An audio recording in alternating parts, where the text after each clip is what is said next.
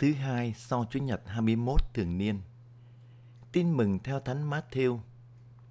Khi ấy, Đức Giêsu nói với các kinh sư và người Pharisêu: Khốn cho các người, hỡi các kinh sư và người Pharisêu dạng hình. Các người khóa cửa nước trời, không cho thiên hạ vào. Các người đã không vào, mà những kẻ muốn vào, các người cũng không để họ vào. Khốn cho các người, hỡi các kinh sư và người pha-lê-siêu dạng hình. Các người rào khắp biển cả đất liền để rủ cho được một người theo đạo. Nhưng khi họ theo rồi, các người lại làm cho họ đáng xuống hỏa ngục gấp đôi các người. Khốn cho các người, những kẻ dẫn đường mù quáng. Các người bảo, ai chỉ đền thờ mà thề, thì có thể cũng như không. Còn ai chỉ vàng trong đền thờ mà thề, thì bị ràng buộc. Đồ ngu si mù quáng. Thế thì vàng hay đền thờ là nơi làm cho vàng nên của thánh. Cái nào trọng hơn? Các người còn nói, ai chỉ bàn thờ mà thề, thì có thề cũng như không. Nhưng ai chỉ lễ vật trên bàn thờ mà thề, thì bị ràng buộc. Đồ mù quáng.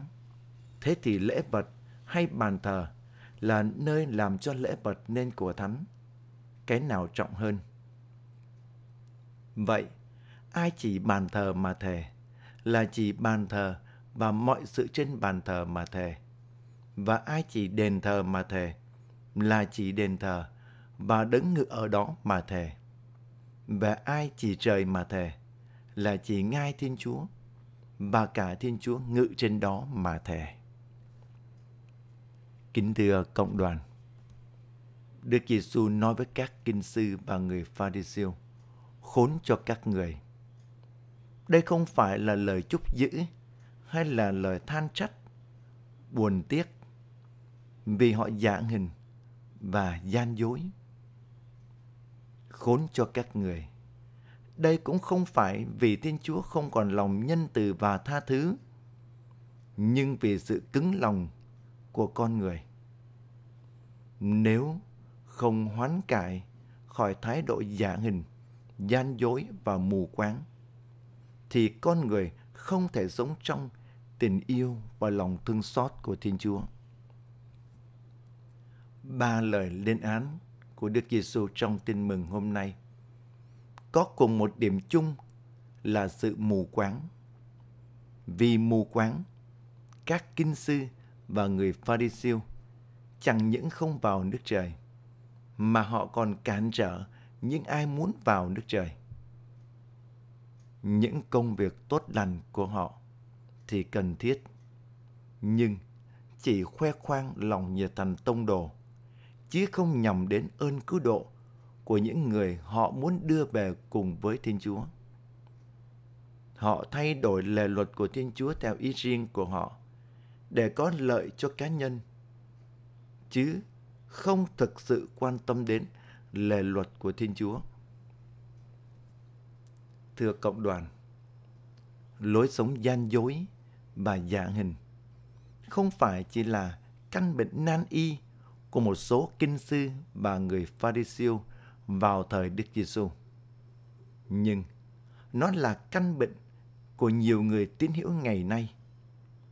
Vì chúng ta cũng gian dối và giả hình, háo danh và chuộng hình thức hơn là tâm tình bên trong. Đức Giêsu đang thốt lên: Khốn cho các người.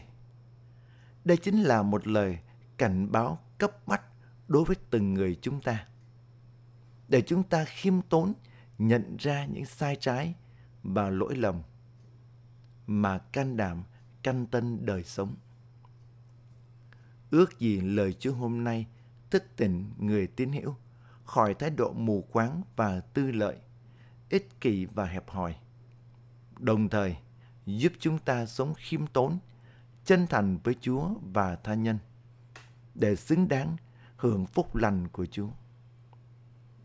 Xin Chúa hoán cải và biến đổi trọn vẹn con người hèn hạ, ích kỷ và hẹp hòi của chúng ta. Để chúng ta sống tử tế với Chúa, bác ái với anh chị em và hòa hợp với chính bản thân.